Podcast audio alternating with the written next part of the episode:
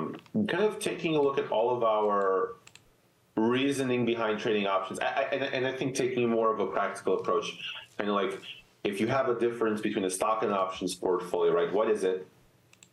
And, mm-hmm. um, and, and not only what is it, but how can you manage different types of risks if you have a stock portfolio versus an options portfolio? And what we're going to see is that there's a very clear trend when, with an options portfolio, as you probably will guess, you can do a lot more management, you can do a lot more tweaking, you can do a lot more setting of your own destiny, if you will. In this case, I call the segment creators of our own risk, because that's what you can actually do with options, which is uh, contrary to, or it's actually the opposite of stocks. We, you can't really do it as much. So um, I, I think it's gonna be a fun discussion. And you guys obviously have a little bit of your own unique way of, of, of trading and managing your own position. So it's kind of gonna be good to see, okay, what am I even missing? Because some, mm-hmm. so, you know, so some, uh, you know, some people, so, you know, somebody may look, hey, you, you forgot to put this in the options category. It's like, that's great. Um, but main goal is you're going to see options much more manageable than stocks. Fun discussion. All right, let's go to the first slide. All right, when we trade options, we have a variety of metrics that we use to quantify, compare, and manage portfolio risk, right? We have I V, H V, P O P, beta-weighted delta exposure, duration of contracts, underlying correlation risk, outliers, et cetera, right? Okay, so anyway, much. So much. So much, right? Um, and obviously, you know, you don't necessarily have to use all of these to manage positions, but these are all metrics you use to put a position on, or look to when to manage it, or um, you know, gauge how much risk you have on throughout the duration of the cycle. Now, comparatively, when trading stocks, you really, you realistically only use uh, historical volatility with comparison to S and P five hundred volatility to measure risk, or, or in a sense, if you're going to say broadly, you really just have the I V or the volatility of the underlying mm. to measure your risk when you're trading just stocks. Um, and the, the question that I think, as we kind of step into more trading options and and we kind of stop trading as much stock, um, you know, sometimes you ask, well, wait, why why is it that stocks are not that manageable again? Like, what, what, what's the whole deal with not being able to manage risks with stocks as well? Why is the only real risk you can manage effectively before you place the trade is and the trade. amount of volatility you pick with the stock? Mm-hmm. Um, let's take a look. So, slide two. So here's kind of what it comes down to. We're going to get to the graphic on the left in a second, but basically, when you look at any stock's historical distribution, in other words, you take a look at a, pick a random stock, you take a look at its returns over the last ten years, five years, whatever the stock's been around, they all share very similar characteristics. The distributions are all bell-shaped. They have a little bit of tail risk depending on the stock. Because the direction of the underlying is unpredictable, the types of risk that the person incurs or the trader incurs by going long or short are basically the same. The mm-hmm. only real difference between a stock to stock, if you're trying to pick stocks, realistically is the implied volatility of that stock. Basically, how risky is that stock on a percentage basis um, as a percentage of your capital use, right? Because in, in stocks world, the price to stock, capital use is actually the same, because that's how much it costs to buy the stock. That's how much you have to have in your account, basically, mm-hmm. right?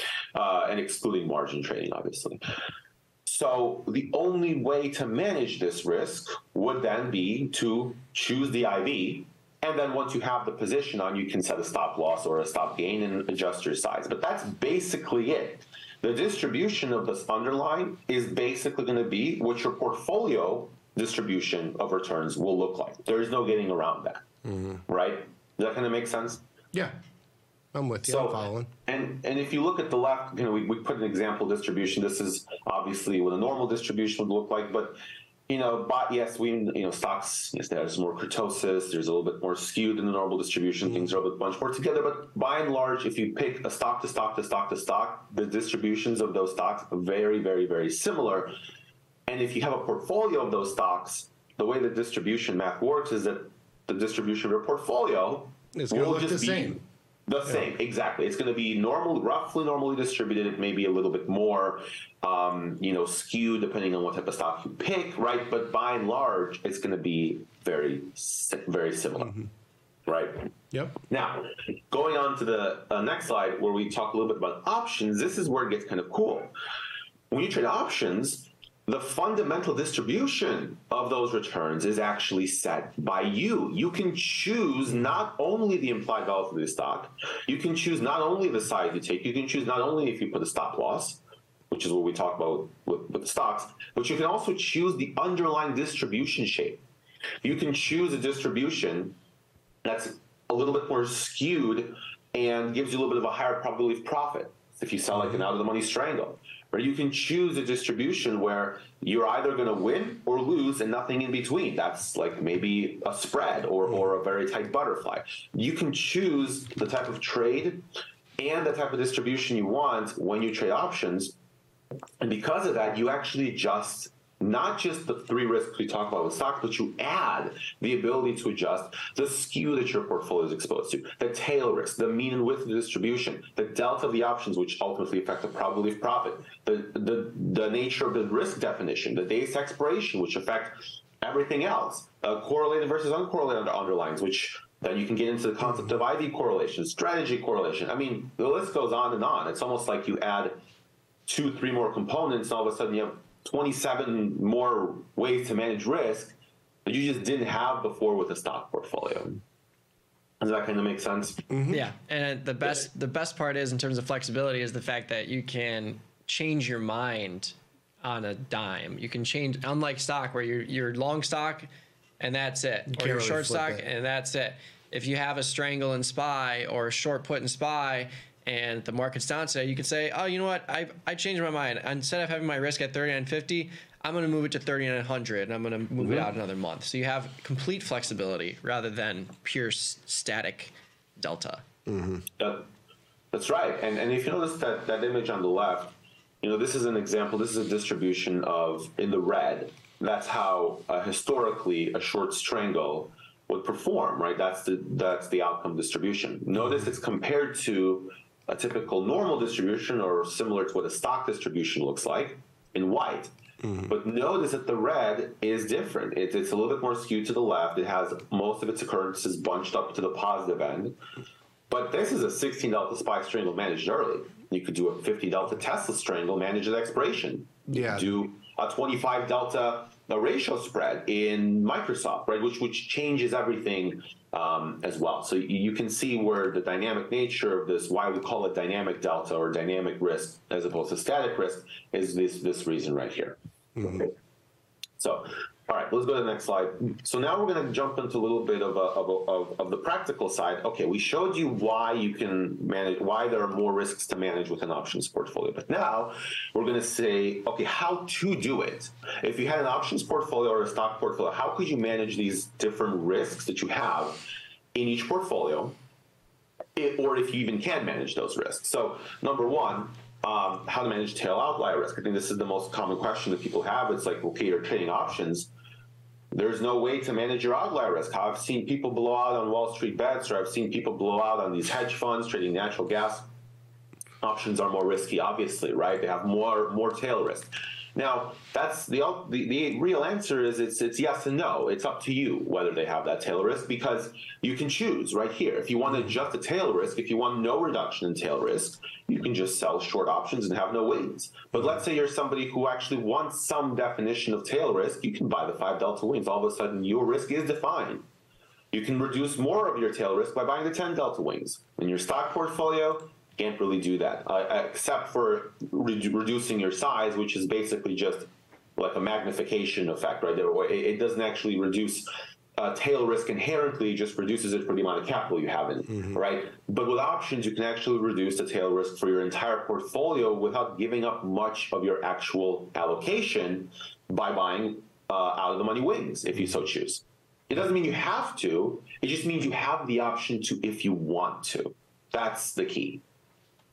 That makes sense. Mm-hmm. Yeah, and uh, in the YouTube chat, Charles asked a good question. Is there such thing as managing tail risk, or is it more so preparing for it? And you can't you can't manage the tail risk after it happens. You need to prepare for it before it happens yeah. by doing That's something right. like this, because you don't know when it's going to happen. And if it happens too fast, too quick, there's nothing mm-hmm. you can really do to prevent it because it's already happened. But you can do something like this, which prevents it before the fact uh, and protects you before the fact. Yeah. It's hard to That's right. It's hard to consistently hedge for the tail, though. You know, like staying right. small on your positions is really the, the key to that. You can't can't constantly buy protection because that'll, you know, cut any of your of your gains. But a five delta wing or ten delta wing could be like a really yeah. wide yes. spread, something like that. Mm-hmm. Yes, exactly. And that's a phenomenal question. And the answer is yes. It is. It's a preventative measure. Um, so, and the unfortunately, tail risk is one of those things that it has to be a preventative measure, because if there was some way we can actually control the tail risk, we wouldn't be paid these rich premiums when the market goes down, right? Because if there's a way to get rid of the tail risk during the fact, nobody would trade options, right? Because what's the point, right? So, so, so the point is, is yeah, this is a preventative measure and how to do it. Now let's go on to the next slide. Um, And now here's the sec- second question, how to manage daily portfolio volatility. So not necessarily the tails, not these down two hundred point days in the S and P five hundred, not the COVID nineteen crashes, but the day-to-day stuff, you know, like a day like this. The S and P's down about, in this case, with sixty-five points, about one and a half times the expected move. How do you manage a day like this, right? And, and, um, and the way uh, we talk about it here in an options portfolio, you can choose to trade stocks with a higher or lower I B, which inherently give you not just a more or lower risk on the directional side, but give you more or less premium on the premium side, like on the actual theta collection side. Um, you can adjust your duration. A lot of people don't know this, like uh, how to really manage or use duration, but we've done it in our research, right? If, all you, if you want to take lower risk on a day like this, maybe you don't have to allocate less capital. If you want to keep the positions on, you can actually roll out the duration. You roll out the duration in time, your actual day-to-day risk becomes lower. You can't do that with stocks. You can't roll out a stock to a further time uh, to time frame. Time frame of management. You want to manage at fifty percent, seventy-five percent of the credit, twenty-five percent, fifty uh, or um, twenty-one days, fourteen days, you have that time frame. With stocks, if you want to manage it based on what? Stop loss, stop gain? That's only two ways, and, and, and at best, you're going to have to be very disciplined with that. Um, delta of the options. You want a higher probability of profit. You want a lower probability of profit. You want uh, a strategy that gives you more exposure or less exposure. If you want to do like something like a ratio spread, or I mean, the, the combinations are endless. If a stock portfolio, you're basically limited to the size of your position, the correlations of the underlyings, which in that case, if you have a bunch of stocks, they approach the S and P five hundred anyway. So you're just going to have a bunch of, you know, you, you can even argue the fact that there is no correlation diversification with stocks because you can just buy the E T F and be done with it. Um, and the implied volatility. So basically your size and your I V. That's the only thing you can control the stock portfolio compared to all these other stuff with your options portfolios. Yeah, you can completely manipulate your positions again, like in S P Y, if you had, and especially in S P Y where moves like this are still not really that big of moves, like an equity where you can have a thirty percent move in one day. A move mm-hmm. like this in, in the E-minis, you can manage, like if you had the four oh five, three ninety-five strangle in April, you can buy it back and you can move it to the four hundred, three ninety strangle for a scratch.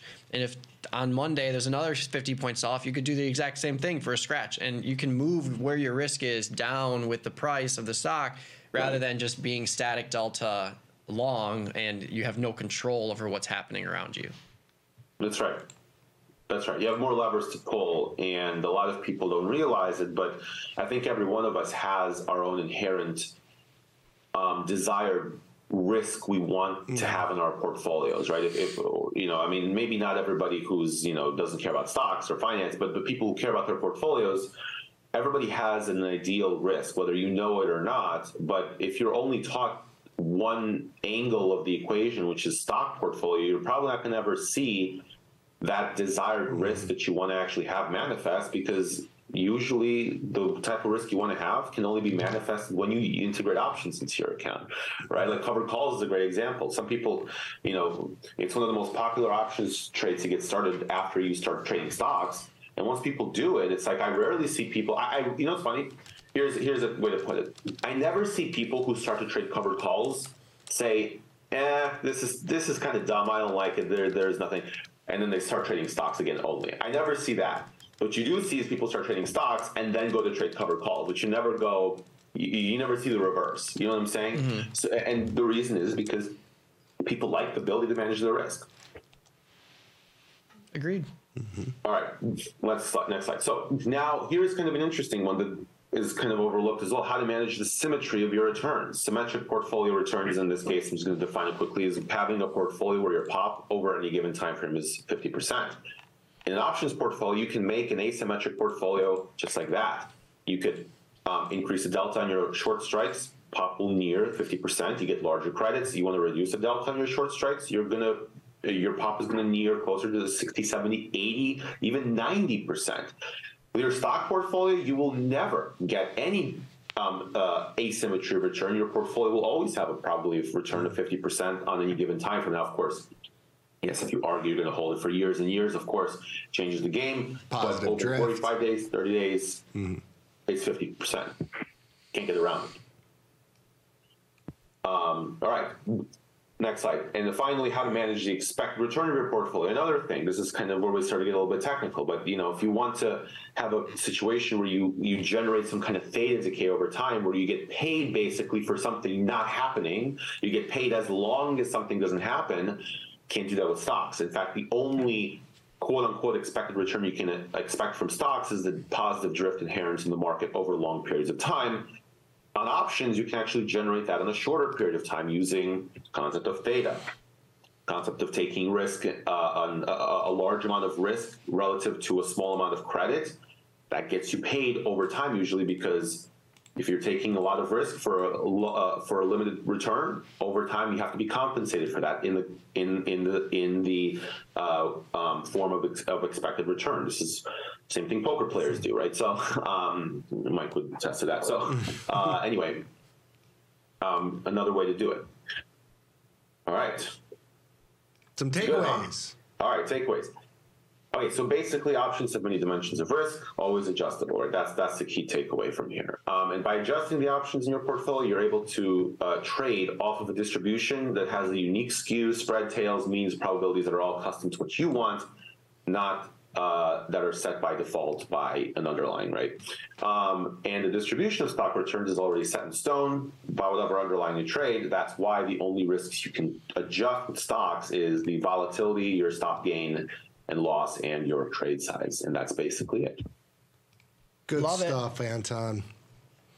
Well, thanks for joining us. Um, we're going to take a quick little ninety second break. We're going to come back with Big Boy Scotty S, and our phone lines are open, eight five five, two three eight, two seven eight nine or eight five five, B E tasty if you want to give us a call. If you got a question for us, if you got a question for Scott, nothing's off limits, so give us a call. We're going to take a quick little break. Thank you for joining us, uh, Anton, and we'll come back with live from the Tasty Trade Trade Desk with Big Boy Scotty S. You are listening to Tasty Live.